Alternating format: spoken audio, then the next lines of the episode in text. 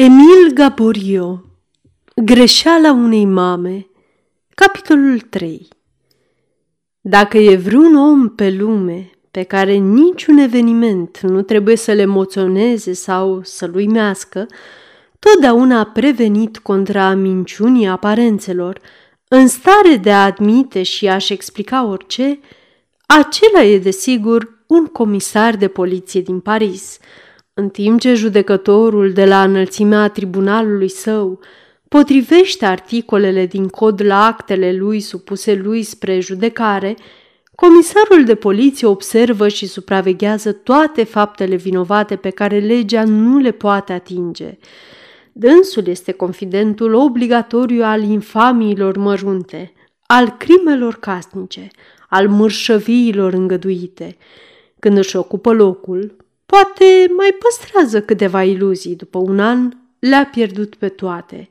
Dacă nu disprețuiește până la extrem specia umană, asta se explică prin faptul că, adeseori, alături de mișeliile puse la adăpost de pedeapsă, îi se întâmplă să descopere virtuți sublime care vor rămâne nerăsplătite.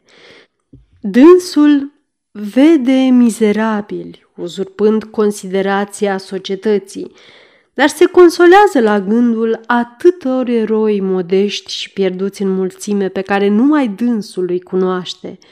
În atâtea nenumărate rânduri prevederile lui sunt înșelate, încât dânsul ajunge la scepticismul cel mai desăvârșit. Nu mai crede în nimic, nici în rău, nici în binele absolut, nici în virtute, nici în viciu, fără voie ajunge la concluzia că nu are de a face cu oameni, ci cu evenimente. Chemat de servitorul din birou, comisarul de poliție anunțat domnului Fovel își face imediat apariția. Intră în birou cu aerul cel mai calm, cel mai indiferent din lume. Este urmat de un omuleț îmbrăcat în negru, cu cravată răsucită neglijent, în jurul unui guler nu prea curat. Bancherul de-abia îi adresă un salut. Fără îndoială, domnul meu, vi s-a făcut cunoscut ce împrejurare delicată mă silește a recurge la serviciile dumneavoastră. Mi s-a spus că e vorba de un furt. Da, domnule, de un furt scandalos, inexplicabil, care s-a comis chiar în biroul unde ne aflăm. În această casă de fier ce o vedeți deschisă în fața dumneavoastră și al cărui cuvânt de ordine și cheie se află numai la casierul meu, zise Fovel, arătând spre Prosper. Dați-mi voie, domnule comisar, zise acesta cu voce stinsă. Șeful meu are de asemenea cheia și cuvântul, dar, desigur, este de la sine înțeles în modul acesta, chiar de la primele cuvinte, comisarul aflase îndeajuns. Era vădit că acești doi oameni se acuzau unul pe altul. După propria lor mărturisire, unul singur din ei putea fi vinovatul.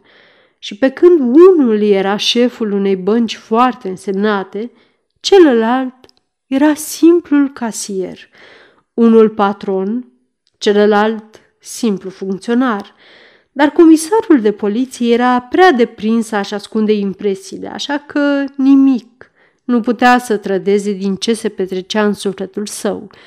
Nici o fibră a feței sale nu tresări.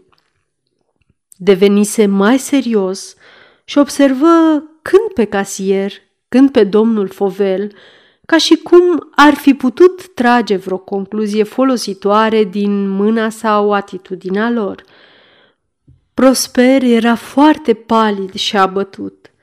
Căzuse pe un scaun și brațele îi atârnau inerte de-a lungul corpului.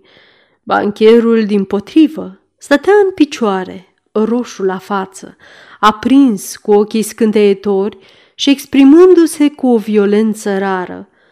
Și importanța furtului e extraordinară, urmă dânsul.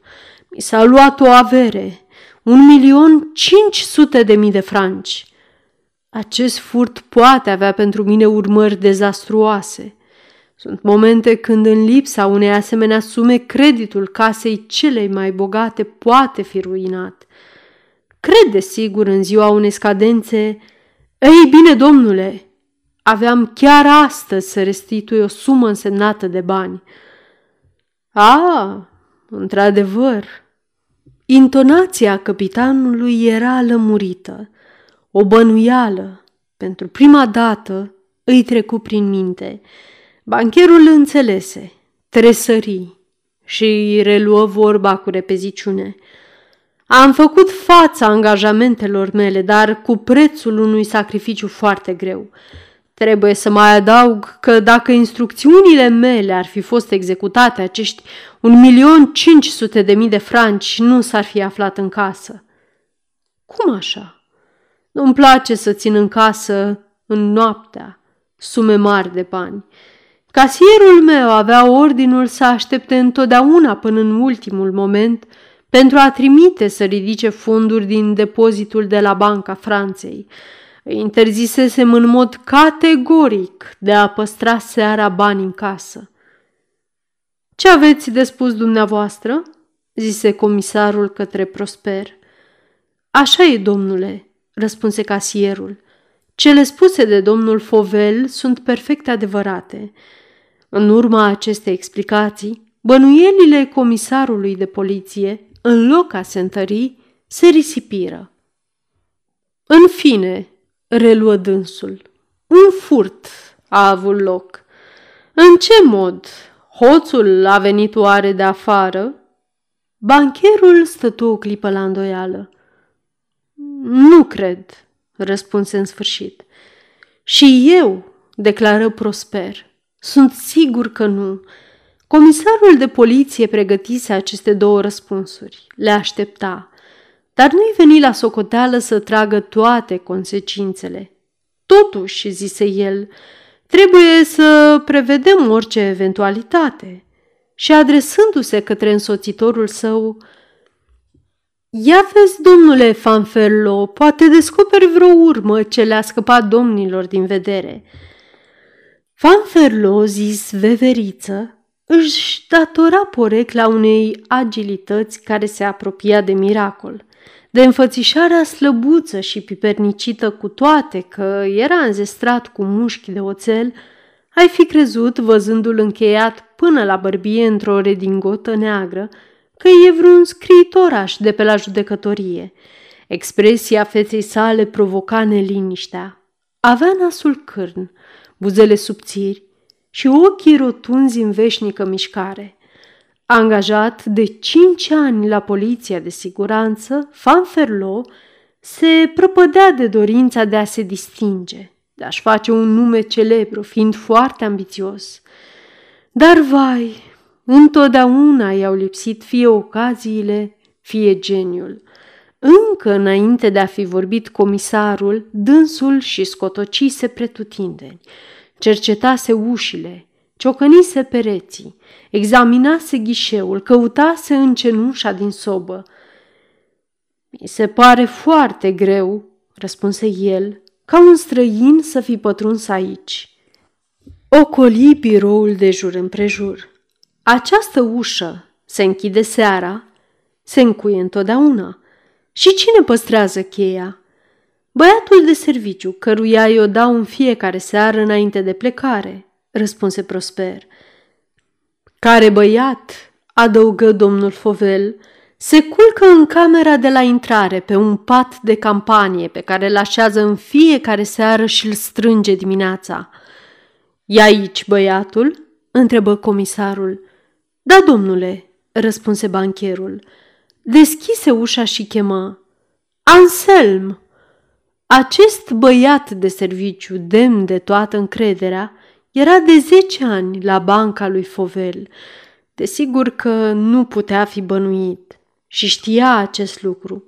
Dar ideea de furt e grozavă și dânsul tremura ca varga când se înfățișă înaintea comisarului. Ai dormit astă noapte în camera de alături?" întrebă comisarul de poliție. Da, domnule, ca de obicei. La ce oră te-ai culcat?" Pe la zece și jumătate. Petrecusem seara în cafeneaua de alături, împreună cu feciorul de la director. Și n-ai auzit toată noaptea niciun zgomot? Nu. și totuși am un somn foarte ușor. Uneori, când domnul director coboară în birou, zgomotul pașilor săi mă deșteaptă. Așadar, domnul Fovel vine adesea pe la casă? Nu, domnule, din potrivă, foarte rar. Noaptea trecută a venit? Nu, domnule, sunt sigur că nu, deoarece abia am închis ochii din cauza cafelei ce băusem de cu seară. Bine, băiete, e de ajuns, zise comisarul de poliție. Poți să pleci. După ce servitorul ieși, Fanferlo își reluă cercetările. Deschise ușa dinspre scara locuinței bancherului. Unde duce această scară? În cabinetul meu, răspunse Fovel. Nu e așa, zise comisarul, că la sosire am fost condus acolo. Ba da, aș avea nevoie să-l văd și eu, zise Fanferlo. Aș vrea să studiez această ieșire. Nimic mai ușor, răspunse domnul Fovel. Poftiți, domnii mei, poftim și dumneata, Prosper. Biroul particular al lui Andrei Fovel se compunea din două încăperi. Mai întâi, sala de așteptare, luxos decorată, apoi cabinetul de lucru, având drept orice mobilă un birou uriaș, trei sau patru fotolii din piele și de fiecare latură a căminului câte o masă de scris și un dulap de păstrat mapele cu acte. Aceste două camere nu aveau decât trei uși. Una, aceea a scării secrete, cealaltă dă în camera de culcare a bancherului, a treia se deschidea în vestibulul scării de la intrare, pe unde erau introduși clienții și vizitatorii. Dintr-o ochire, Fanferlo făcu inventarul camerei unde se afla biroul. Părea dezamăgit, ca un om care s-ar fi bucurat a descoperi ceva și care nu găsește nimic. Să vedem și dincolo, zise el. Imediat trecu în sala de așteptare, urmat de bancher și de comisarul de poliție. Prosper rămase singur în cabinetul de lucru. Oricât i-ar fi fost gândurile în dezordine, totuși, nu putea să nu întrevadă că situația sa se agrava din moment în moment. Dânsul ceruse și primise lupta cu patronul său. Lupta se încinsese și de acum înainte nu mai depindea de voința sa de a o face să înceteze sau de a împiedica urmările. Aveau să lupte de acum încolo, fără răgaz și fără cruțare, folosindu-se de toate armele până ce unul din doi va fi doborât, plătind înfrângerea cu onoarea sa. În ochii justiției, care va fi cel inocent? Vai, Nefericitul funcționar simțea prea bine cât de diferiți erau sorții de izbândă și conștiința inferiorității sale îl nimicea.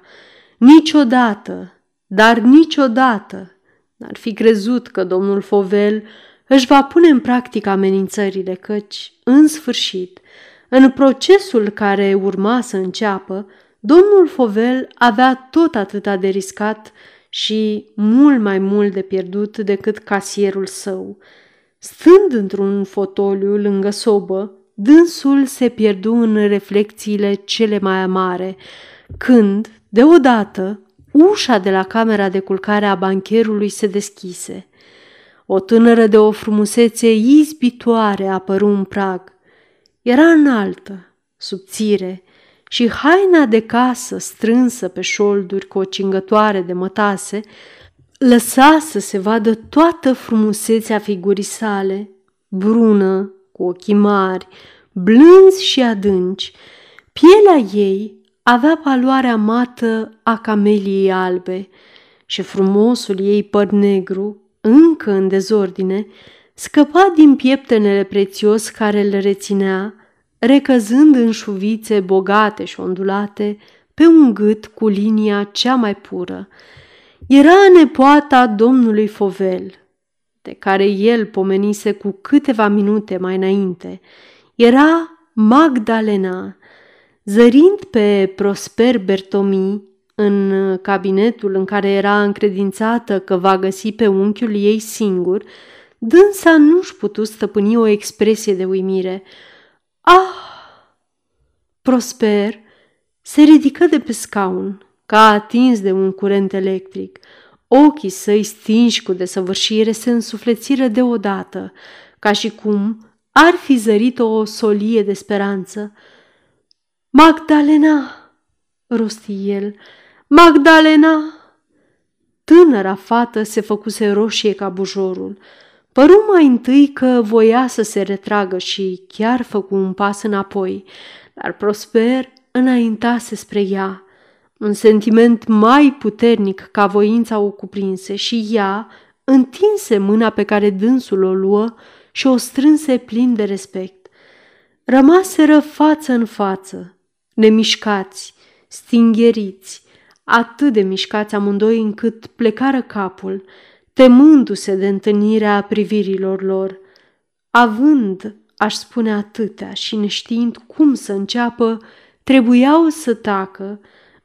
În fine, Magdalena șopti, Dumneata, Prosper, dumneata? Aceste două cuvinte rupseră vraja. Casierul lăsă mâna cea atât de albă ce o luase și răspunse cu amărăciune. Da, zise Prosper, tovarășul dumitale din copilărie, bănuit, acuzat astăzi de furtul cel mai mișelesc și mai rușinos, Prosper, pe care unchiul dumitale îl dă pe mâna justiției și care până diseară va fi arestat și aruncat în închisoare, Magdalena a avut o mișcare de groază. Ochii se exprimau compătimire adâncă. Dumnezeule!" strigă ea. Ce vrei să spui?" Cum, domnișoară?" Nu știi încă. Mătușa dumitale, verii dumitale, nu ți-au povestit nimic?" Nimic. De-abia am zărit pe unchiul azi dimineață, iar mătușa e așa de rău bolnavă că veneam plină de neliniște să-l caut, dar te rog, te implor, vorbește, spune, ce ți s-a întâmplat? Casierul stătea la îndoială. A avut poate ideea să-și deschidă inima, să-i spună Magdalenei toate gândurile sale cele mai tainice, dar amintirea trecutului care îi străbătu prin inimă îi îngheță toată încrederea. El dădu din cap cu tristețe și zise, Mulțumesc, domnișoară, de această dovadă de interes. Ultima, fără îndoială, ce mai primesc de la dumneavoastră, dar dăm voie să tac, pentru a te cruța pe dumneata de o supărare, iar pe mine, de durerea de a roși în fața dumitale. Magdalena îl întrerupse cu un gest poruncitor. Vreau să știu totul, zise ea. Vai, domnișoară, răspunse casierul, nu vei afla decât prea devreme nenorocita și dezonoarea mea și atunci da, atunci te vei felicita de ceea ce ai făcut. Ea voi să stăruie. În loc de a porunci, se rugă. Dar hotărârea casierului era neclintită. Domnișoară, unchiul dumitale e alături, împreună cu comisarul și cu un agent de poliție. În curând se întorc aici. Te implor, retrage-te ca să nu te vadă nimeni.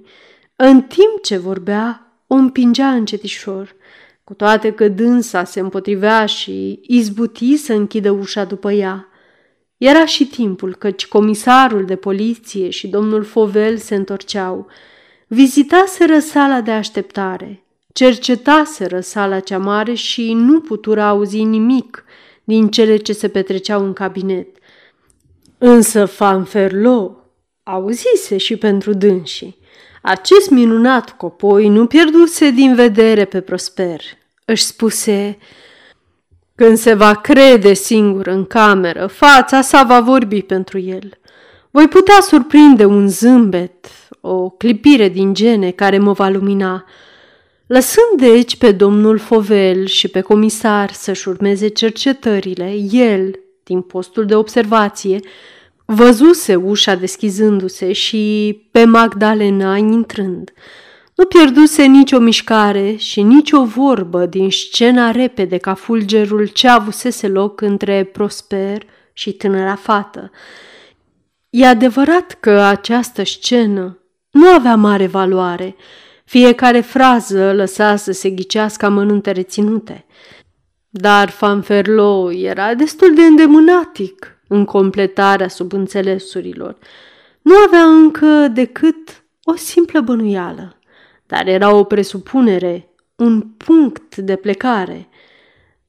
I se părea chiar, într-atât era de obișnuit a clădi un plan întreg, întemeindu-se pe un simplu incident, că întrevedea o dramă în trecutul acestor oameni pe care nu-i cunoștea, căci, în vreme ce comisarul de poliție e sceptic, agentul de siguranță are credința neatinsă, crede în existența răului.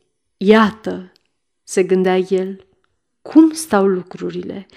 Tânărul iubește pe domnișoara, care e tare drăguță și, cum și dânsul e foarte bine, e iubit de ea. Această dragoste displace bancherului. Înțeleg prea bine și, neștiind cum să se descotorosească mai bine de acest amorez, a născocit această istorie de furt, de altfel destul de ingenioasă, așa că în mintea lui, Fovel, bancherul, se jefuise pe sine însuși, iar casierul nevinovat era victima intrigei celei mai mișelești. Dar această convingere a agentului siguranței nu putea, cel puțin pentru moment, să servească lui Prosper la ceva. Fanferlo, acest ambițios om care voia să ajungă setos de glorie, era ferm hotărât să-și păstreze presupunerile pentru sine. Voi lăsa pe ceilalți să se păcălească, iar eu voi porni singur, în altă direcție. Mai târziu, când grație spionajului neîntrerupt și prin cercetări neobosite, voi ajunge să întrunesc elementele necesare unei sentințe de condamnare, voi demasca pe acest mizerabil. Dar minteri era triumfător. Descoperise în sfârșit acea crimă îndelung căutată ce era să-l facă celebru. Nimic nu lipsea, nici împrejurările odioase, nici misterul, nici elementul extraordinar și sentimental reprezentat prin Prosper și Magdalena. Reușita era grea, aproape imposibilă, dar Fanferlo, zi și veveriță, era plin de încredere în geniul său. În timpul acesta, vizitarea etajului de sus se terminase și toți coborâră în biroul lui Prosper. Comisarul de poliție, atât de calm la sosire, devenise din ce în ce mai preocupat. Momentul de a lua o hotărâre se apropia și se vedea că el sta încă la îndoială. Vedeți, domnilor, cercetările noastre n-au făcut decât să întărească părerile ce aveam de la început. Domnul Fovel și casierul făcură același semn de aprobare. Și dumneata, domnule Fanferlo, urmă comisarul, ce părere ai dumneata? Agentul de siguranță nu răspunse nimic. Ocupat să cerceteze cu lupa broasca de la casa de fier, el dădea semne vădite de uimire, fără îndoială că descoperise ceva de foarte mare însemnătate – Împinși parcă de aceeași emoție, domnul Fovel, Prosper și comisarul de poliție se sculară cu iuțeală și înconjurară pe agentul de poliție. Ați găsit vreun indiciu?" întrebă bancherul. Fanferlo se întoarse cu un aer nemulțumit. Își făcea mustrări că nu știuse să-și ascundă mai bine impresiile. A, zise el cu indiferență, lucru de nimic. Dar totuși, am dorit să știm, stărui Prosper. Iată, am căpătat pur și simplu dovada că această casă de bani a fost foarte de curând deschisă sau închisă, care din două nu știu, cu oarecare violență și în mare grabă. Cum așa? întrebă comisarul de poliție devenit atent. Iată, domnule, nu zăriți pe ușă o zgârietură care pornește de la broasca cheii? Comisarul luă lupa de care se servise agentul de siguranță, se aplecă și cercetă la rândul său, încet și cu băgare de seamă, casa de fier.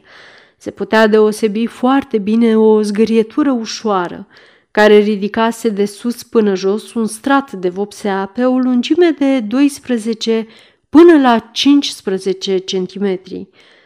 Văd, zise comisarul, dar oare ce dovedește asta? O, nimic, răspunse Fanferlo. Tocmai asta spuneam și eu. Da, Fanferlo spunea într-adevăr același lucru, dar se gândea la cu totul altceva. Această zgârietură recentă, fără îndoială, avea în ochii lui o însemnătate care scăpa din vedere celorlalți, dar dânsul descoperea în acest fapt confirmarea presupunerilor sale. El își spunea că, chiar de-ar fi furat milioane, casierul n-avea niciun motiv să se grăbească. Bancherul, din potrivă, coborând în mijlocul nopții cu pași înăbușiți, de teamă de a nu trezi din somn pe servitorul culcat alături, venind să-și jefuiască propria casă, avea mii de motive să tremure, să se grăbească, să tragă repede cheia care, alunecând din gaură, zgâriase vopseaua, hotărât să descurce singur firele încurcate ale acestei afaceri, agentul siguranței trebuia să păstreze pentru sine aceste presupuneri, de asemenea, după cum trecea sub tăcere și întrevederea pe care o surprinsese între Magdalena și Prosper. Mai mult decât atâta, se grăbi chiar, pe cât putu, să facă pe toți să uite acest incident. În concluzie, reluă el vorba, adresându-se comisarului de poliție, declar că nicio persoană străină nu a putut intra aici. Casa de altfel este cu desăvârșire neatinsă. Asupra butonilor mișcători nu s-a exercitat nicio presiune suspectă. Pot să afirm că nu s-a încercat broasca cu niciun instrument de spargere. Nu s-a introdus nici măcar o scobitoare de dinți. Cei care au deschis-o cunoșteau cuvântul și aveau cheia. Această afirmație atât de categorică din partea unui om cunoscut și priceput – puse capăt îndoielilor comisarului de poliție. Așa stând lucrurile, zise acesta, nu mai rămâne decât să cer domnului Fovel o convorbire de o clipă. La ordinul dumneavoastră, domnule comisar, răspunse bancherul. Prosper înțelese situația. Își puse pălăria din adins în văzul tuturor pe masă ca și cum ar fi vrut să arate că n-are de gând să se îndepărteze, și trecu în biroul alăturat. Fanferlo de asemenea ieși, dar comisarul de poliție avusese timpul să-i facă un semn neobservat de ceilalți și la care el răspunse. Acest semn voia să spună, te fac pe dumneata răspunzător de această persoană, Agentul siguranței n-avea nevoie de nicio încurajare pentru a supraveghea cu toată atenția. Bănuielile sale erau prea slabe, dorința sa de a reuși era prea vie pentru a renunța a pierde din vedere pe Prosper și a înceta de a-l studia de asemenea.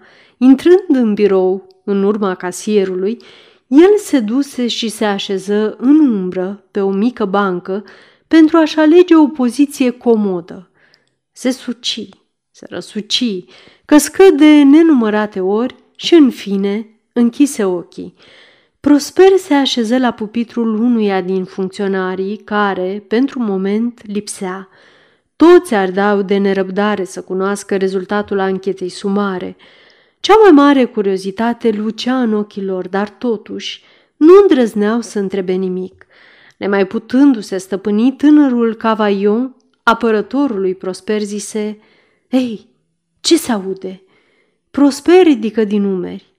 Nu se știe nimic. Era oare conștiința nevinovăției siguranța de a scăpa de pedeapsă sau nepăsare.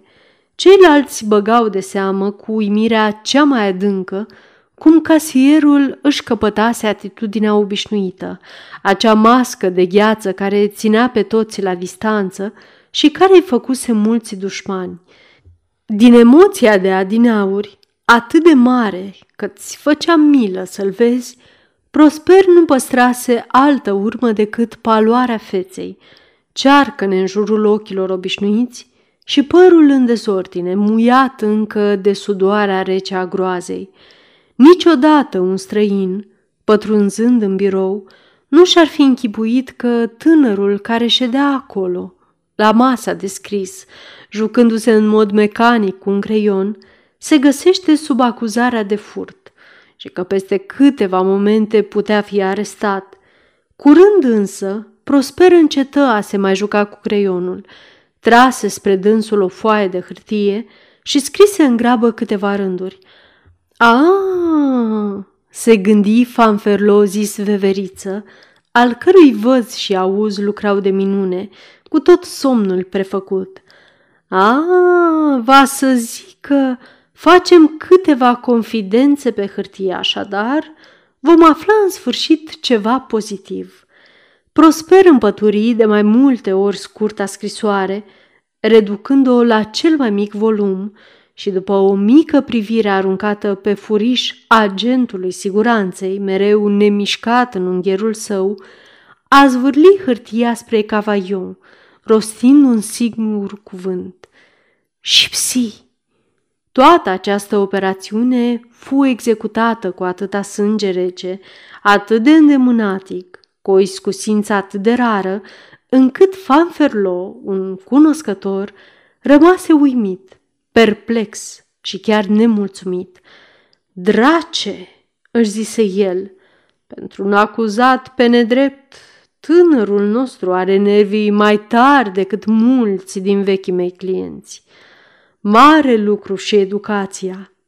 Da, inocent sau vinovat, Prosper trebuia să fie înzestrat cu o rară energie pentru a putea afișa acest calm netulburat de nimic, pentru a da dovadă de atâta prezență de spirit căci, în acest timp, alături, se hotăra soarta, viitorul, onoarea și existența sa și tânărul avea numai 30 de ani. Înainte de a trece la fapte, fie din respect, fie din dorința de a face să iasă la lumină dintr-o convorbire mai intimă, comisarul de poliție ținuse să prevină pe bancher. Nu mai putem avea nicio îndoială, domnul meu, zise dânsul, îndată ce rămaseră singuri. Acest tânăr este hoțul. Aș lucra împotriva datoriei mele dacă nu m-aș asigura în mod provizoriu de persoana lui. Parchetul apoi îl va elibera sau îl va menține arestat. Această declarație atinse foarte viu pe bancher. Sărmanul Prosper, murmură dânsul, și observându-i mira comisarului adăugă Până astăzi, domnule comisar, Aveam încrederea cea mai desăvârșită în cinsta lui. Fără nicio îndoială i-aș fi încredințat toată averea mea, aproape că am îngenunchiat în fața lui pentru a obține mărturisirea unei crime comise într-o clipă de rătăcire. I-am făgăduit că-l iert și că o să uit. Îl iubeam și chiar în momentul de față, cu toate necazurile și umilințele ce le văd venind, n-aș putea să-l urăsc – Comisarul a avut aerul că nu pricepe. Cum? zise dânsul. Ce fel de umilințe? Dar bine, domnule, exclamă cu vioicine domnul Fovel. Justiția nu trebuie să fie și nu este oare una și aceeași pentru toți? Și dacă eu sunt șeful unei bănci, iar dânsul simplu funcționar, urmează că trebuie să fiu crezut pe cuvânt? Oare n-aș putea să fiu chiar eu hoțul? Se cunosc și asemenea cazuri. Mi se vor cere date precise, voi fi silit să expun în fața judecătorului situația exactă a băncii mele, să explic afacerile, să-i dezvălui secretul și mecanismul tuturor operațiunilor. Se poate, într-adevăr, domnule director, să vi se ceară câteva explicații, dar onorabilitatea dumneavoastră prea bine cunoscută... Ah, și dânsul era onest. Cine ar fi fost bănuit dacă n-aș fi scos toată suma azi dimineață ca din pământ? Cine ar fi fost cel învinovățit dacă n-aș putea dovedi că activul meu întrece pasivul cu peste 3 milioane? Pentru orice om de inimă, gândul, posibilitatea, aparența unei bănuieli este o crudă suferință. Banchirul suferea și comisarul înțelese acest lucru. Fiți liniștit, domnule, zise el. În cel mult opt zile, justiția va aduna destule dovezi pentru a stabili vinovăția acestui nenorocit. Acum putem să trimitem să-l cheme. Prosper intră, însoțit de Fanferlo, pe care de-abia putuse să-l trezească din somn, și primi vestea arestării sale, fără o tresărire, cu aparențele indiferenței celei mai desăvârșite. Răspunse în modul cel mai simplu, fără nicio afectare. Jur că sunt nevinovat. Domnul Fovel, mult mai emoționat ca dânsul, făcu încă o ultimă încercare. Mai e timp, dragă Prosper. Pentru Dumnezeu, gândește-te! Prosper păru că nici nu aude. Scoase din buzunar o mică cheie și o puse pe masă. Iată, domnule director, cheia casei dumneavoastră. Sper, în ce mă privește, că într-o zi vă veți încredința că nu v-am furat nimic. Cât despre dumneavoastră, sper iarăși că nu vă veți încredința prea târziu. Apoi, în tăcerea generală, dânsul adăugă, înainte de plecare, iată registrele, hârtiile, ștatele, ștatele necesare celui ce mă va înlocui. Afară de asta, trebuie să vă aduc la cunoștință că, lăsând la o parte suma de 1.500.000 de franci furată, las un deficit în casă. Deficit? Acest cuvânt sinistru în gura unui casier izbucni ca un obuz în urechile celor de față. Declarația lui era de altfel tălmăcită în modul cel mai diferit. Un deficit, se gândi comisarul de poliție. Cum să mai avem vreo îndoială de vinovăția acestui tânăr? Înainte de a jefui banca în stil mare, el se exercita comitând pungă și mărunte. Un deficit, își zise agentul de siguranță. Ar trebui, dacă a mai avea îndoieli în privința nevinovăției sale, să-l presupunem capabil de o perversitate extraordinară. Dacă era vinovat, ar fi înapoiat cu siguranță banii de care s-a folosit.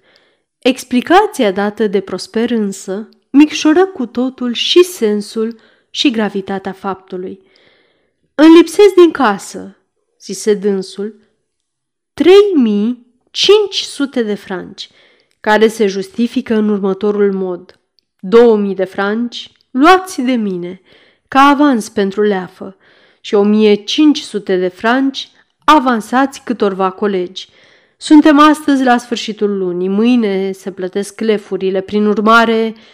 Comisarul de poliție îl întrerupse. Erați autorizat, întrebă el cu asprime, să recurgeți la casă după trebuințele dumneavoastră și să acordați avansuri?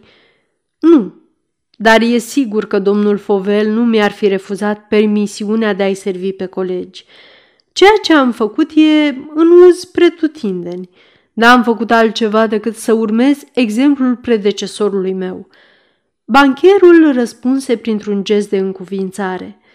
În ce mă privește pe mine personal, urmă casierul, Aveam întrucâtva dreptul de a proceda astfel, căci am depus aici toate economiile mele, aproape 15.000 de franci. Aceasta este o înregistrare Cărțiaudio.eu.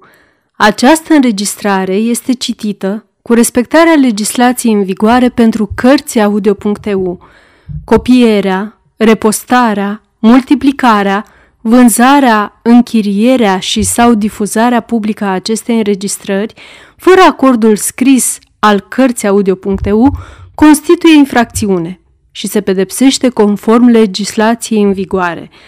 Pentru noutăți, vă invităm să vizitați site-ul www.cărțiaudio.eu și să ne susțineți cu un like, subscribe și follow pe canalul de YouTube Cărți Audio.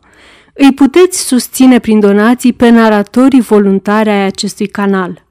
Vă mulțumim și vă dorim audiție plăcută în continuare. Așa e, îl aprobă domnul Fovel. Domnul Bertomi are cel puțin la mine suma de care vorbește. După acest din urmă incident, misiunea comisarului de poliție era terminată. Procesul verbal de anchetă sumară se declară închis. Dânsul anunță că se retrage și ordonă casierului să-l urmeze. De obicei, momentul când se dă pe față toată realitatea brutală, când omul știe că nu mai este până pe sine, că își pierde libertatea, acest moment e groaznic. La ordinul fatal, urmează-mă, care deschide, pentru a zice așa, porțile închisorii, cei mai nepăsători și cei mai înrăiți oameni devin slab, varsă lacrimi și cer iertare. Dar Prosper nu pierdu nimic din acea nepăsare afectată ce își însușise și pe care comisarul de poliție o judeca în mintea sa ca o dovadă de nerușinare fără pereche. Fără să se grăbească cu aceeași liniște și îndemânare de parcă ar fi plecat la masă, Prosper își puse pardesiul, își aranjă părul, își luă mănușile și zise Sunt gata să vă însoțesc. Comisarul de poliție își adună actele și îi salută pe domnul Fovel.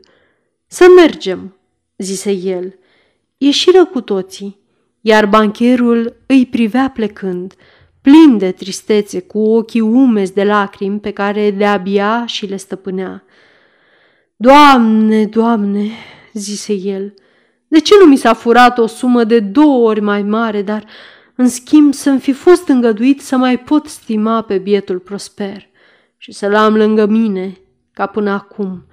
Fanferlo, înzestrat cu auzul cel mai fin, auzi și-și notă în memorie această frază și cum era bănuitor, predispus să vadă la altul viclenia proprie sieși, Aproape credea că bancherul o pronunță numai pentru a fi auzit de dânsul.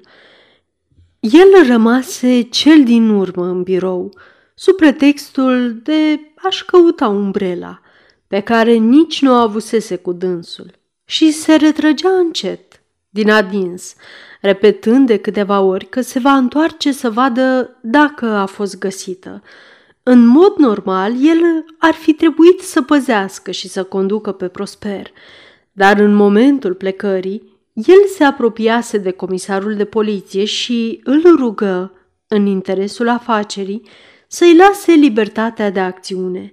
Biletul scris de Prosper, acel bilet pe care îl știa în buzunarul tânărului Cavaillon, îl frământa necontenit, ba chiar, odată întorcându-se în biroul casierului, avusese grijă să o lase întredeschisă, pândind cu coada ochiului, gata să se repeadă asupra tânărului funcționar la cea mai mică mișcare a acestuia.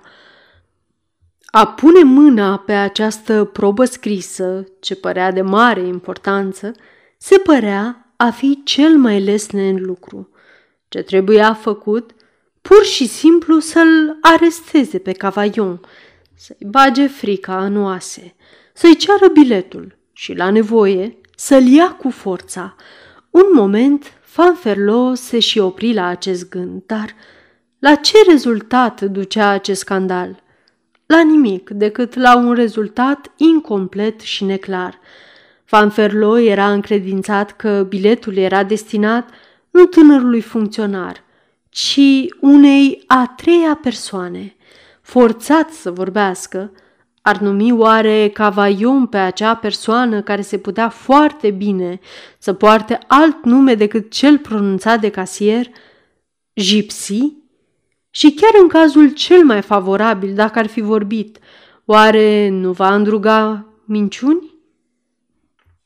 După o matură chipzuire, agentul siguranței hotărâ cu înțelepciunea sa polițienească că ar fi fost o copilărie să ceară un secret pe care putea să-l surprindă, să spioneze pe Cavaion, să-l urmărească, să-l prindă în flagrant delict, așa încât să nu mai poată tăgădui.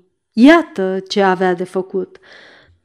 Apoi, acest mod de a proceda era și potrivit cu temperamentul funcționarului de poliție care, de felul lui, era blând și tăcut și care, prin însăși meseria sa, avea groază de scandal, de zgomot, de tot ce are aerul de violență. Planul lui Fanferlo era fixat irevocabil când ieși în vestibul. Aici vorbi cu un băiat de serviciu și cu multă îndemânare, după patru-cinci întrebări, lipsite în aparență de orice însemnătate, căpătă convingerea că banca Fovel n-avea altă ieșire decât cea principală și că funcționarii nu se pot folosi la venire și la plecare decât de poarta cea mare care dă spre strada Provence. Din acest moment, sarcina ce și-o luase nu mai prezenta nicio urmă de greutate.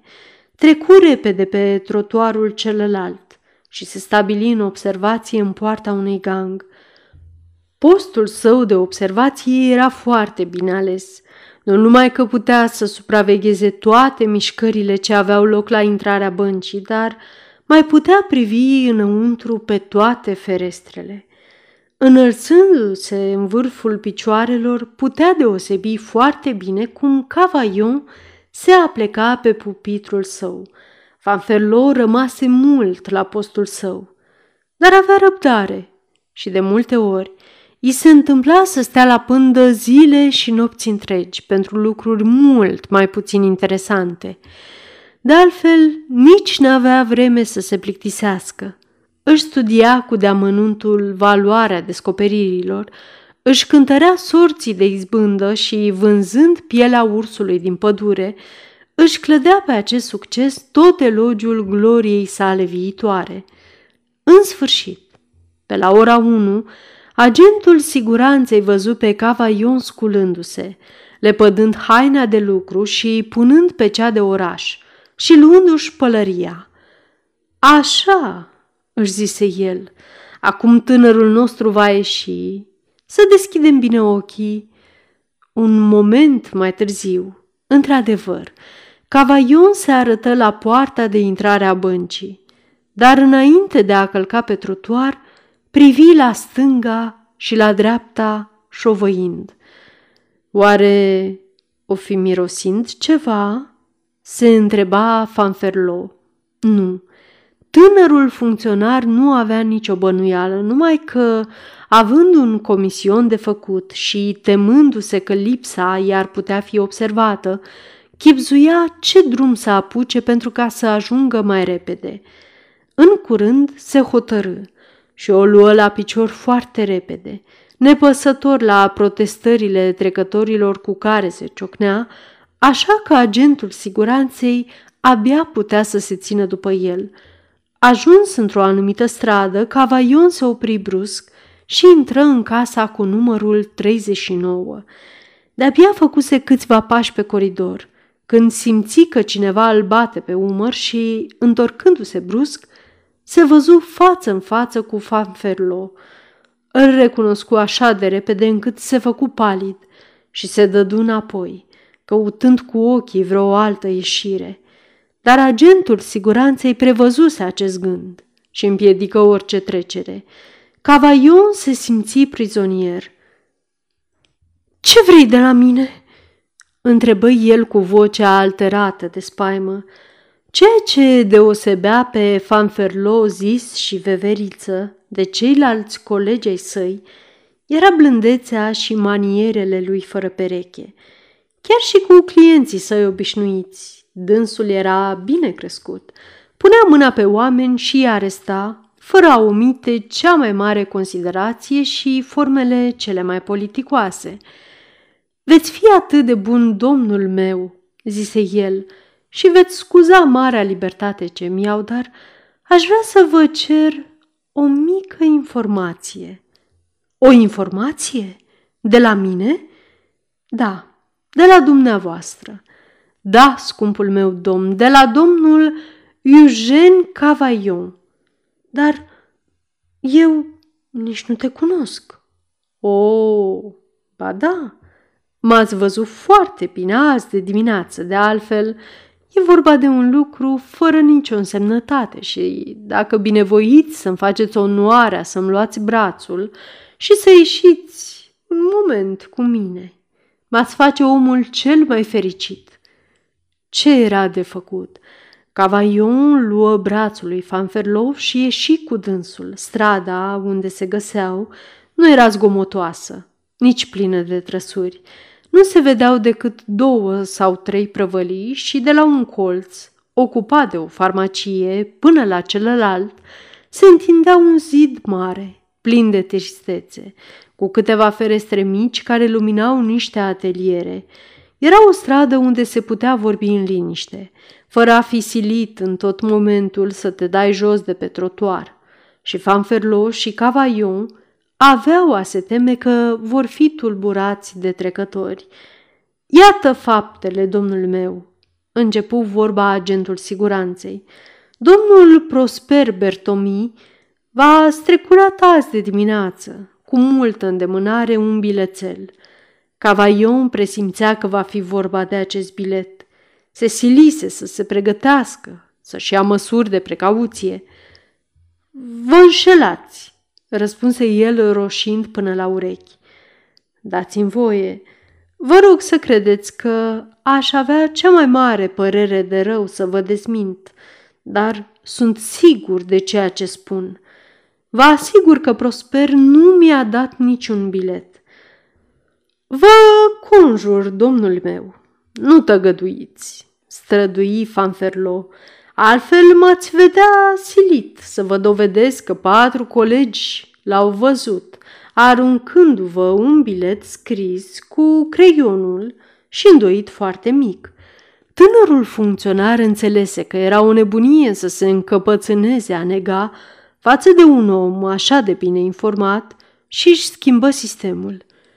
Fie, zise el, e adevărat.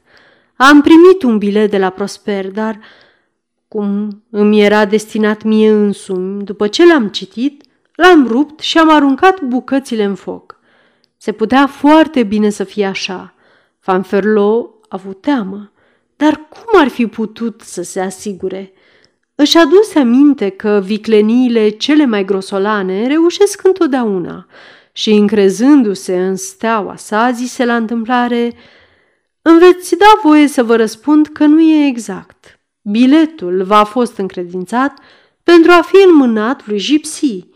Un gest de disperare a lui Cavaillon indică agentului că nu se înșelase și respiră ușurat. Dar vă jur, domnule, început tânărul să protesteze. Nu jurați, vă rog, îl întrerupse Fanferlo.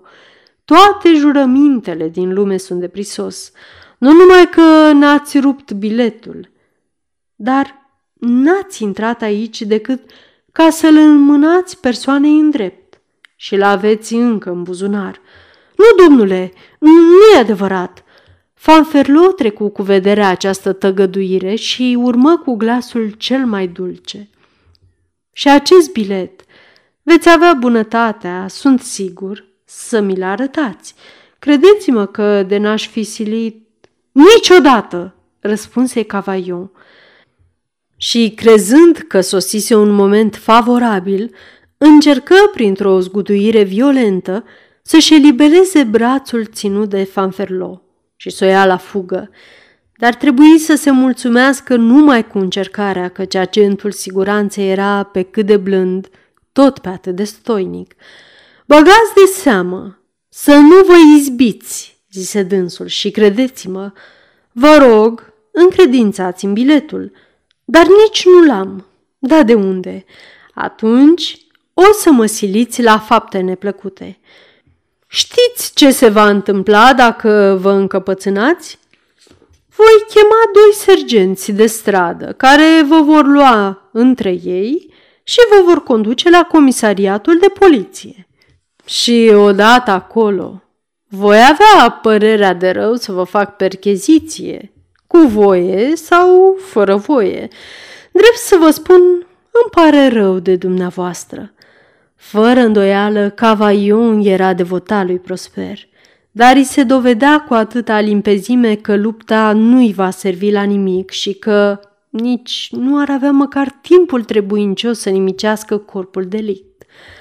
A preda biletul în asemenea condiții nu mai era o trădare. Se resemnă, blestemându-și neputința de a lupta, aproape plângând de necaz. Dumneata ești cel mai tare, zise dânsul. Trebuie să ascult.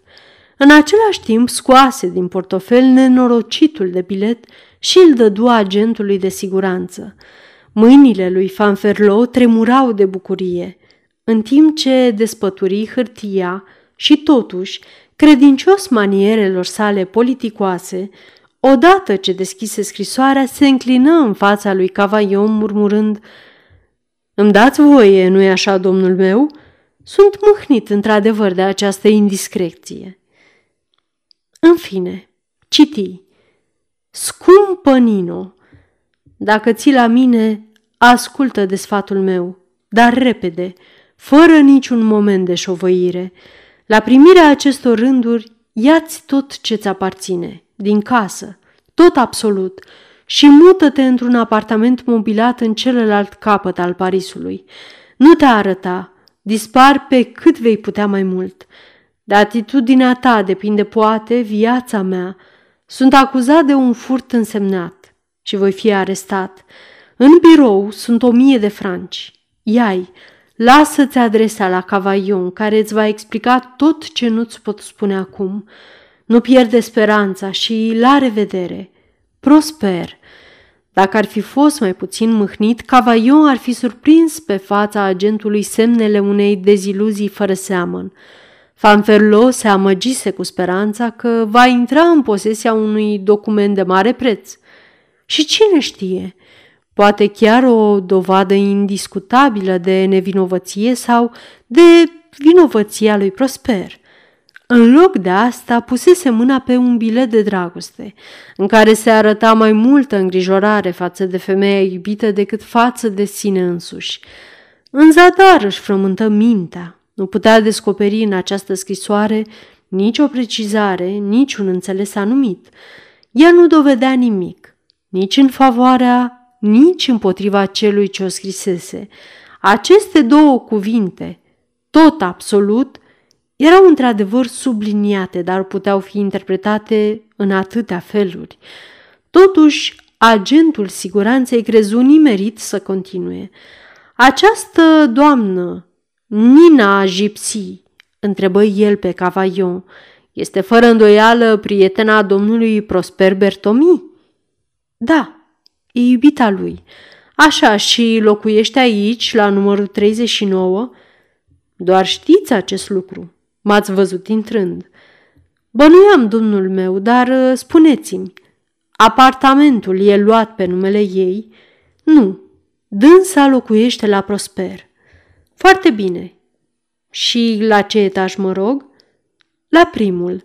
Fanferlo împături biletul cu grijă și îl vără în buzunar. Mii de mulțumiri, dragă domnule, pentru informațiile dumneavoastră. În schimb, dacă binevoiți, vă voi scuti de cursa ce o aveați de făcut. Domnule, da, și cu voia dumneavoastră, voi înmâna eu scrisoarea doamnei Nina Gipsy. Cavaio încercă să se împotrivească, voi să discute, dar Fanferlo era grăbit și întrerupse observațiile. Îmi voi lua singur permisiunea domnul meu să vă dau un sfat care cred că vă va prinde bine. Dacă aș fi în locul dumneavoastră, m-aș întoarce foarte liniștit la birou și nu m-aș mai amesteca deloc în această chestie. Dar, domnule, Prosper m-a protejat, m-a scos din mizerie, e prietenul meu. Cu atât mai mult trebuie să fii liniștit. Poți să-i faci un serviciu? nu? Nu-i așa? Ei bine, eu îți spun că poți chiar să-i strici. Toți știu că ești devotat. Lipsa dumitale de la birou va fi remarcată. Dacă nu te astâmperi, dacă încerci demersuri care nu vor duce la nimic, nu riști să fie rău interpretate. Dar Prosper, Prosper e nevinovat. Sunt sigur de asta. Asta era opinia lui Fanferlo, dar nu-i convenea să-i se ghicească gândul. Totuși, în interesul cercetării sale, trebuia să impună tânărului slujbaș prudență și discreție. Ar fi vrut să-l roage să păstreze tăcere de cele petrecute între ei, dar nu îndrăznea. Ceea ce îmi spui e cu putință și cred tot așa și despre domnul Bertomi. O cred mai cu seamă pentru dumneata, căci dacă dânsul ar fi fost vinovat, ai fi și dumneata urmărit, ținând seama de prietenia dumneavoastră și poate chiar bănuit de complicitate. Cavaion lăsă capul în jos. Era ca înlemnit. Așadar, tinere, urmă Fanferlo, du-te și-ți reia treburile și la revedere. Tânărul ascultă și încet, cu inima strânsă, se duse înapoi în strada Notre-Dame du Loret. Se întreba cum ar fi fost de folos lui Prosper, cum ar putea să o înștiințeze pe gipsii, cum mai cu seamă să se răzbune împotriva acestui agent de poliție care îl umilise atât de crud. Cum dispăruse tânărul după colțul stărzii, Fanferlo intră în casă în trecere, strigă portarului numele lui Prosper Bertomi, urcă scara și sună la etajul întâi. Un servitor, cam de vreo 15 ani, purtând o livrea cochetă, veni să-i deschidă. Doamna Nina Gipsy?" întrebă dânsul. Micul grum stătea la îndoială. Văzând asta, Van Ferlo arătă scrisoarea. Am însărcinarea din partea domnului Prosper, stărui dânsul. Să aduc doamnei acest bilet și să aștept răspunsul. Atunci intrați. Mă duc să o anunț pe doamna. Numele lui Prosper își făcuse efectul. Van Ferlo fu introdus într-un salonaj căptușit cu mătase galbenă, cu galoane și ornamente albastre. La geamuri erau trei rânduri de perdele, draperii la toate ușile, un covor splendid acoperea parchetul. Ei, drace, murmura agentul siguranței, stă bine casierul nostru, dar nu a avut vreme să-și continue inventarul. O draperie se dete la o parte și Nina Gipsy apăru. Doamna Nina Gipsy era o femeie foarte tânără, zveltă, delicată, fină, oacheșă, cu reflexe aurii de creolă, cu mâini și picioare mici de copil. Niște gene lungi și mătăsoase voalau strălucirea via ochilor ei mari, negri, buzele ei cărnoase surâdeau, descoperind niște dinți mai albi ca ai pisicii, mărunți, strălucitori, si de fi și ascuțiți, buni să ronțe zece moșteniri. Nu era încă îmbrăcată și se înfășură fiind friguroasă într-o largă haină de casă, de catifea, care lăsa să se vadă dantelele cămășii de noapte. Trecuse prin mâinile coaforului ori ale unei fete din casă iscusită, căci tot părul era ondulat și susținut de o bentiță de catifea roșie și fixat la ceafă într-un nod uriaș. Era încântătoare, de o frumusețe atât de îndrăzneață și de bătătoare la ochi, încât Fanferlo rămase zăpăcit. Extraordinar, își zise dânsul gândindu-se la frumusețea nobilă și severă a Magdalenei, pe care o zărise cu câteva ore mai înainte. Are gust bun casierul nostru. Hm, foarte bun, chiar prea bun. În timp ce avea aceste gânduri, fiind foarte încurcat și neștiind cum să înceapă conversația, doamna Gipsy îl privea de sus, cu aerul cel mai disprețuitor, uimită de a vedea în salonul ei pe acest om firav și rău îmbrăcat, cu pălăria unsuroasă drapată cu un crep de doliu. Având o mulțime de creditori, căuta să-și aducă aminte care din ei oare ar putea avea această înfățișare umilă sau, cel puțin, cine avea îndrăzneala să-i trimită pe acest lacheu să-i lase urme de noroi pe covoarele scumpe. După ce îl măsură de sus până jos. Ce dorești, domnule?" întrebă dânsa, silindu-se să clipească din ochi în chipul cel mai disprețuitor. Alt om ar fi fost scos din sărite de aceste priviri și de acest ton. Fanferlo nu-i dădu nicio atenție, atât numai că trase concluzii despre caracterul ei. Rea femeie, nu-i bună, dar deloc, se gândi dânsul, și n-are nici pic de educație. Răspunsul întârzie și doamna Nina a bătut din picior cu nerăbdare. Pentru Dumnezeu, repetă ea, ce dorești? Am să vă dau, doamnă, zise agentul siguranței cu vocea sa cea mai blândă și cea mai umilă, acest bilet din partea domnului Bertomi. Din partea lui Prosper? Așadar, îl cunoști? Am onoarea și chiar dați-mi voie, uh, sunt unul din prietenii săi. Domnule! exclamă Gipsy, jignită în amorul ei propriu. Fanferlo trecu cu vederea această exclamație insultătoare. Era ambițios și disprețul alunecă asupra lui, atingându-l tot atât de puțin ca picăturile de ploaie peste o chiurasă unsă cu grăsime. Am zis unul din prietenii săi, repetă el, și sunt sigur că puțini oameni ar avea curajul astăzi să-și mărturisească sus și tare prietenia lor cu dânsul. Agentul siguranței vorbea cu atâta seriozitate și convingere încât doamna Gipsy fu surprinsă. Nu m-am priceput niciodată la ghicitori, zise ea cu răceală. Ce vrei să spui cu asta?" Agentul prefecturii poliției scoase binișor din buzunar scrisoarea de la Cavaillon și o dădu doamne Gipsy. Citiți, zise el. Ea, desigur, nu se așteptă la vreo veste rea. Cu toate că avea ochii foarte buni, își potrivi pe nas un lornion foarte elegant pentru a citi biletul. Dintr-o privire îl citi în întregime. Se făcu mai întâi foarte palidă, apoi roșie la față.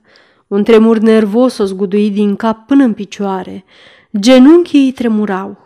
Era aproape să leșine. Van Ferlo întinse brațele pentru a o susține, dar era deprisos. Doamna Gipsy era din acele femei a căror moliciune e numai aparentă și care sunt în realitate de o energie demonică, făpturi gingașe a căror putere de rezistență nu are margini. Sunt ca pisicile, prin grație și delicatețe, dar mai cu seamă prin nervii și mușchii lor de oțel. Amețeala prin care trecuse la această lovitură de măciucă nu ținu mai mult ca fulgerul. Ea șovăi, dar nu căzu. Se ridică mai puternică. Prinse mâna agentului de poliție și, strângând-o până la durere, zise Explică-te! Ce înseamnă asta? Știi ce conține această scrisoare? Oricât de curajos era Fanferlo, care înfrunta zilnic pe cei mai primejdioși criminali, în acest moment însă mai că se temu de furia doamnei Nina. Vai, murmură el, prosperie pe cale de a fi arestat. E acuzat de furt. Da, se zice că ar fi luat din casă un milion cinci sute de mii de franci. Nu e adevărat, strigă tânăra. E o nelegiuire și o prostie. Ea părăsise mâna lui Fanferlo și furia ei de copil răsfățat se manifesta prin gesturi dezordonate. Nici nu-i mai păsa de frumoasa haină de catifea și de prețioasele dantele pe care le sfâșia fără milă. Prosper! Hoț! Dar e o prostie să fure, dar pentru ce? Dânsul are doar averea sa personală. Dar tocmai doamna mea, insinua agentul siguranței, se afirmă că domnul Bertomi nu-i bogat, că n-are pentru trai decât leafa sa. Acest răspuns păru că tulbură toate gândurile doamnei Gipsy. Dar totuși, stărui dânsa, l-am văzut totdeauna cheltuind foarte mult. Nu-i bogat atunci? Nu îndrăzni să termine, dar privirea ei o întâlni pe a lui Fanferlo și ei se înțeleseră. Privirea doamnei Nina părea, zice, așadar, pentru mine, pentru luxul meu, pentru capriciile mele, se poate să fi furat. Se prea poate, răspundea ochii agentului de poliție.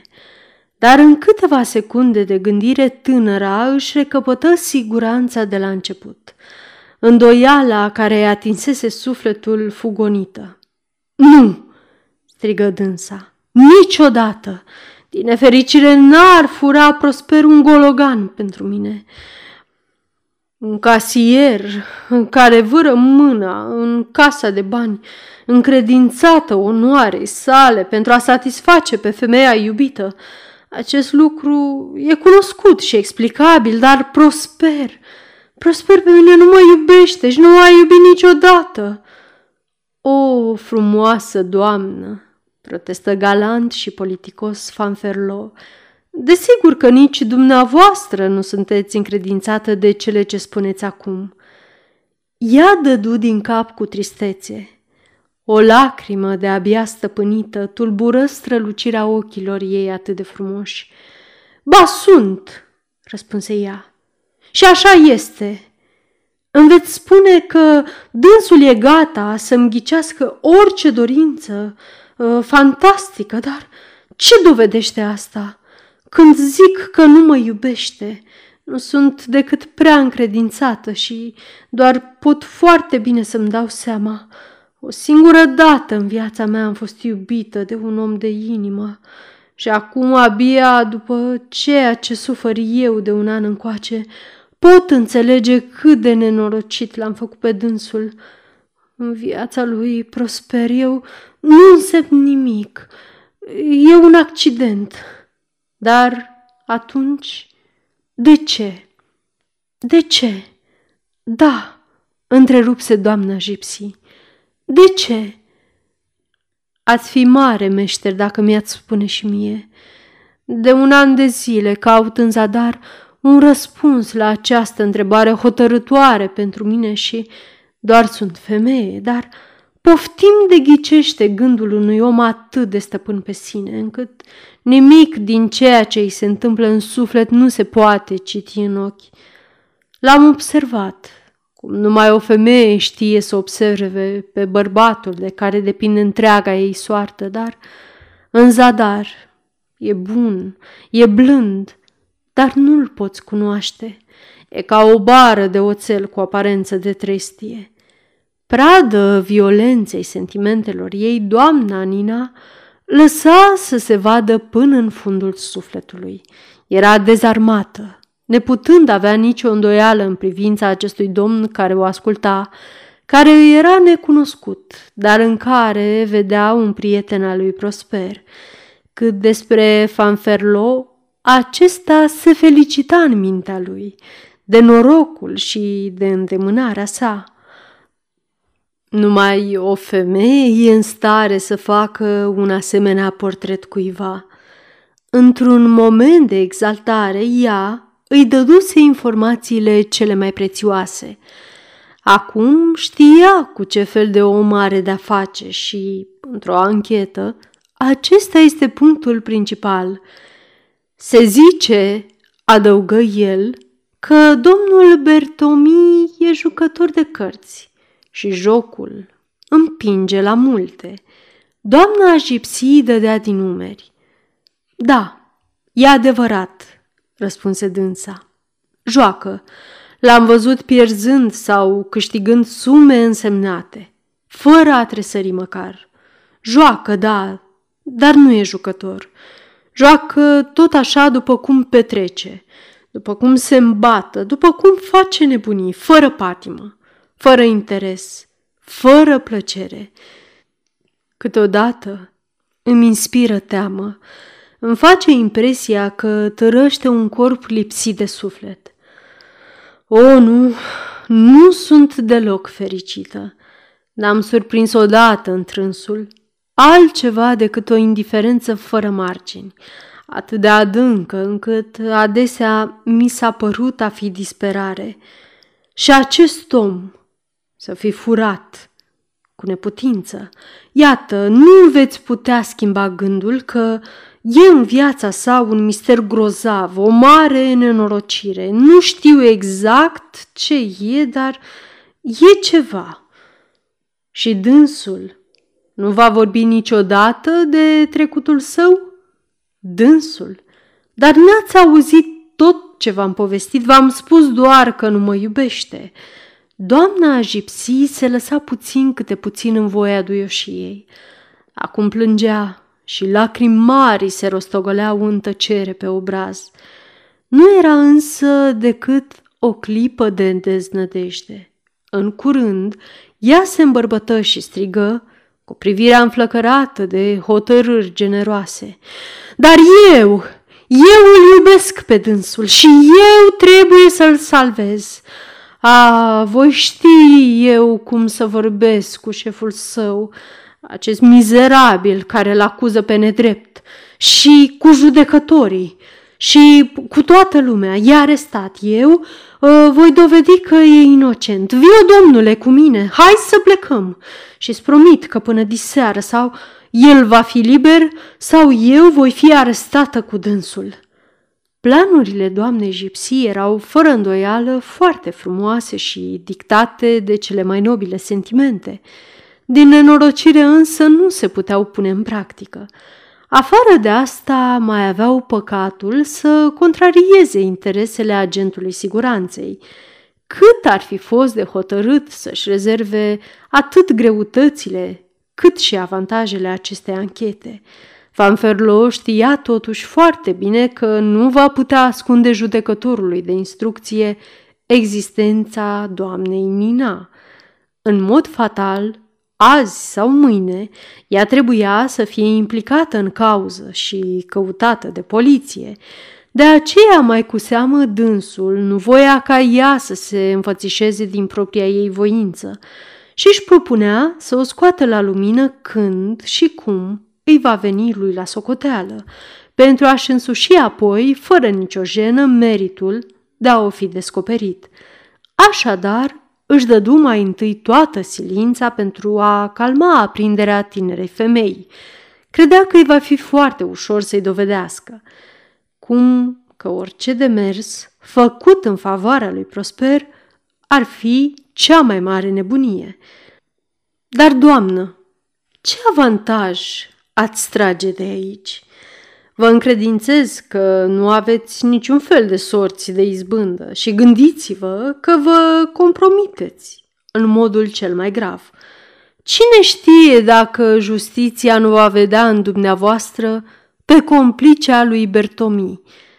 Dar toate aceste perspective îngrijorătoare care influențaseră pe Cavaillon și care l aduseseră până într-acolo ca să predea în mod prostesc scrisoarea pe care putea foarte bine să o refuze, pe doamna Gipsy nu făcură decât să o întărâte și mai mult și să o înflăcăreze în entuziasmul ei.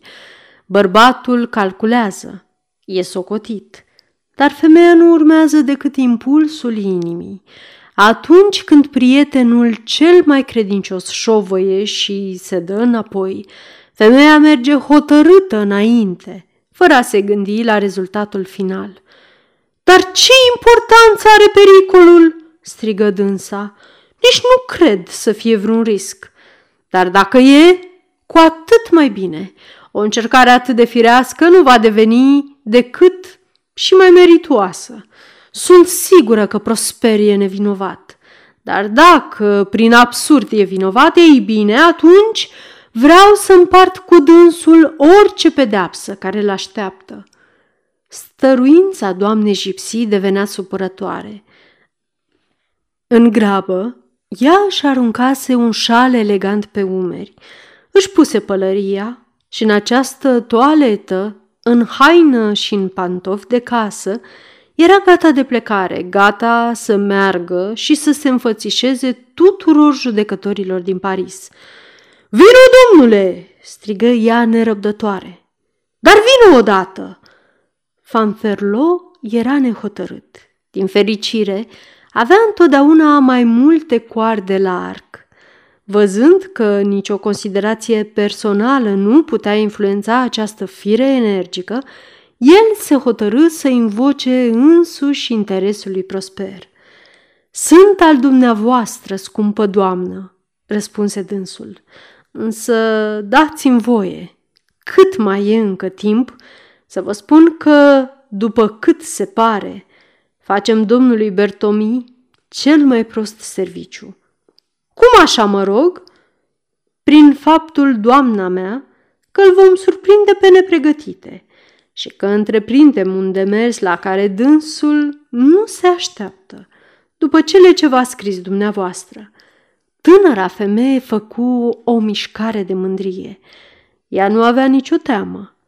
Sunt oameni, domnul meu, răspunse dânsa, pe care trebuie să-i salvezi, fără a-i încunoștința mai dinainte, oarecum fără voia lor.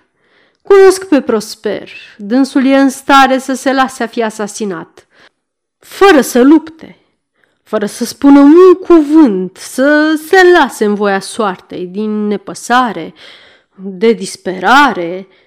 Dați-mi voie, doamna mea, dați-mi voie, o întrerupse agentul siguranței. Domnul Bertomi nu face tocmai impresia unui om care se lasă în voia soartei, așa cum spuneți dumneavoastră. Cred mai curând că, din potrivă, și-a edificat și un sistem de apărare. De unde știți că dacă vă arătați atunci când însul vă recomandă să vă ascundeți, nu îi veți răsturna cele mai sigure argumente de dezvinovățire? Doamna Gipsy întârzia cu răspunsul. Ea cercetă valoarea obiecțiunilor lui Fanferlo. Dar cu toate acestea, nu pot, zise dânsa, să stau așa, cu mâinile în sân, fără să încerc măcar a contribui întrucâtva la salvarea lui. Nu puteți înțelege că mi arde pământul sub picioare? Era însă vădit că, chiar dacă nu era încă convinsă, Hotărârea ei era zdruncinată. Omul poliției simți că el câștigă partida și această siguranță, lăsându-i mintea mai liberă, dădea elocvenței sale mai multă tărie. Scumpa mea doamnă, zise el, aveți pe mână cel mai simplu mijloc de a servi pe acela pe care îl iubiți. Care, domnule? Care?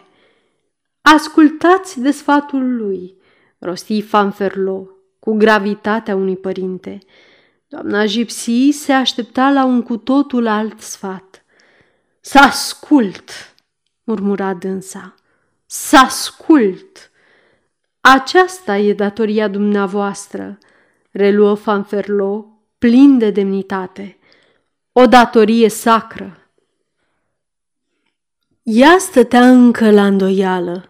Atunci el luă de pe masă scrisoarea lui Prosper și continuă Cum? Domnul Bertomi, într-un moment grozav din viața sa, vă scrie în momentul arestării și vă arată tot ce aveți de făcut și dumneavoastră voiți să zădărniciți toate aceste înțelepte prevederi? Ce vă sfătuiește dânsul? Haide să citim împreună acest bilet, care e testamentul libertății sale – în el vă spune, dacă mă iubești, te rog, te rog să mă asculți. Și dumneavoastră stați la îndoială de a-l asculta. Vă mai spune încă, e în joc viața mea. Prin urmare, dumneavoastră nu țineți la dânsul. Cum nu înțelegeți că domnul Bertomi, dacă vă conjură să fugiți, să vă ascundeți, are motivele lui, desigur, imperioase, de neînfrânt. Fanferlo pricepuse aceste motive imediat ce pusese piciorul în apartamentul lui Bertomi. Și dacă încă nu le arăta, cauza era că le păstra după cum un general iscusit își cruță rezervele pentru a le arunca în foc în momentul hotărător pentru victorie. Dar Gipsy era destul de deșteaptă pentru a le ghici singură. Motive, început dânsa. Așadar, Prosper ar vrea ca legătura noastră să rămână ascunsă.